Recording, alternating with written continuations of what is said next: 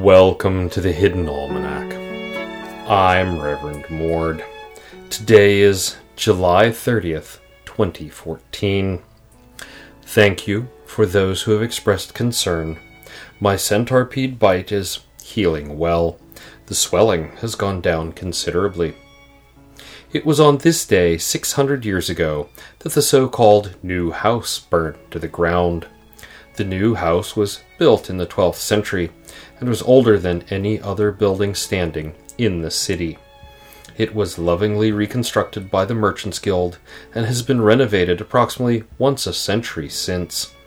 It features 11 ballrooms and is notable as the first building in the city to receive indoor plumbing. The 15th century fires, believed to have been set by very small rampaging barbarians, who got into the rain gutters. And it was on this day, one year ago, that a large blue dragonfly laid eggs in a temporary puddle of water. The puddle should have dried up, proving fatal to the eggs, but a drip from a faulty air conditioning condenser unit kept it damp for the critical time period. Five young dragonflies survived the brutal Darwinian battle in the puddle and emerged as adults.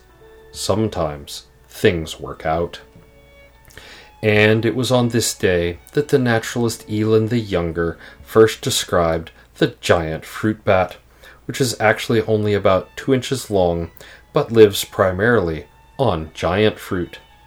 A transcription error by the publisher of Eland's journals led to years of confusion as later naturalists scoured the jungle looking for these giants and finding nothing the giant fruit bat was listed as critically endangered, probably extinct, until a researcher went back to the original sources and pointed out that Eland was probably talking about an entirely different bat, which was plentiful and increasing, as giant fruit are rather weedy trees.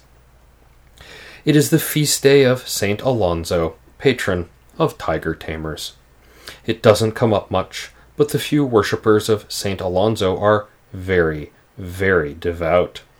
Alonzo is represented as a man with a tiger's head, surrounded by tigers, holding a whip in his left hand and missing his right hand at the wrist. In the garden, horseweed and purple mulberry are beginning to take over the beds. These common weeds are found throughout the kingdom. Horseweed is native, while purple mulberry is an invasive. Both reseed dramatically, and both are easily pulled by interns. At least, if those interns are not mooning about over a standing stone. If they form a drum circle, we will have to get out the flamethrower. The Hidden Almanac is brought to you by Red Wombat Tea Company, purveyors of fine and inaccessible teas. Red Wombat we Dig Tea. Also brought to you by Skeletal Appreciation Day.